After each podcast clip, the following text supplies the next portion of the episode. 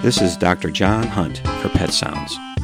Allow me to spend some time with you discussing pets, pet care, and everything in between. This morning's topic is a question from a listener, and the question is Is the insecticide spinosad safe? I've been doing pet sounds for over five years, and I finally got a listener question. So, bless you, Robert, for sending in this question. His question concerns the safety of the insecticide spinosad found in the oral flea prevention product Comfortis. I'd like to uh, say, have a disclaimer right now. I'm not here to promote or condemn a product. I'm simply going to answer the question objectively.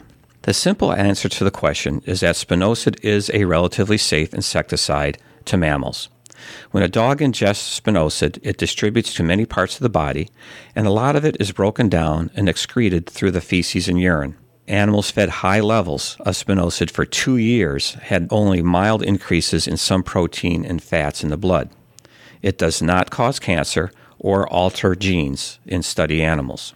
Pregnant rabbits fed very, very high levels of spinosad did lose weight, had difficult labor and abortions, but the offspring were normal.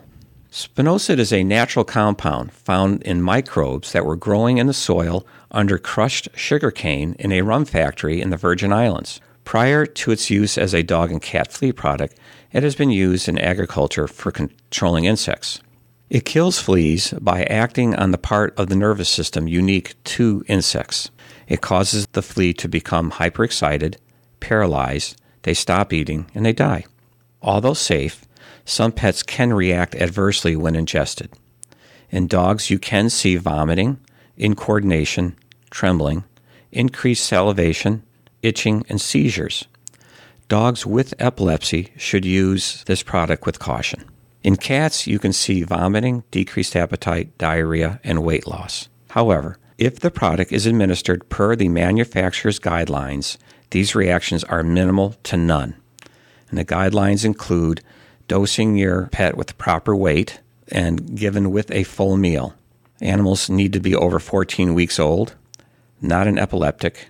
It's not for breeding or pregnant pets, and do not use with the insecticide ivermectin. So, Robert, spinosad is pretty safe. However, I want to clear up a possible misunderstanding on your part. In your question, you mentioned you were using the product for tick prevention. You notice a lot of ticks crawling on your dog, but not embedded. The reason why the ticks were not dead is because spinosad is not approved for tick prevention.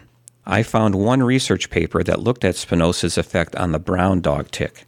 It did kill a lot of them, but not all the ticks. So there's not enough evidence for manufacturers to claim tick prevention.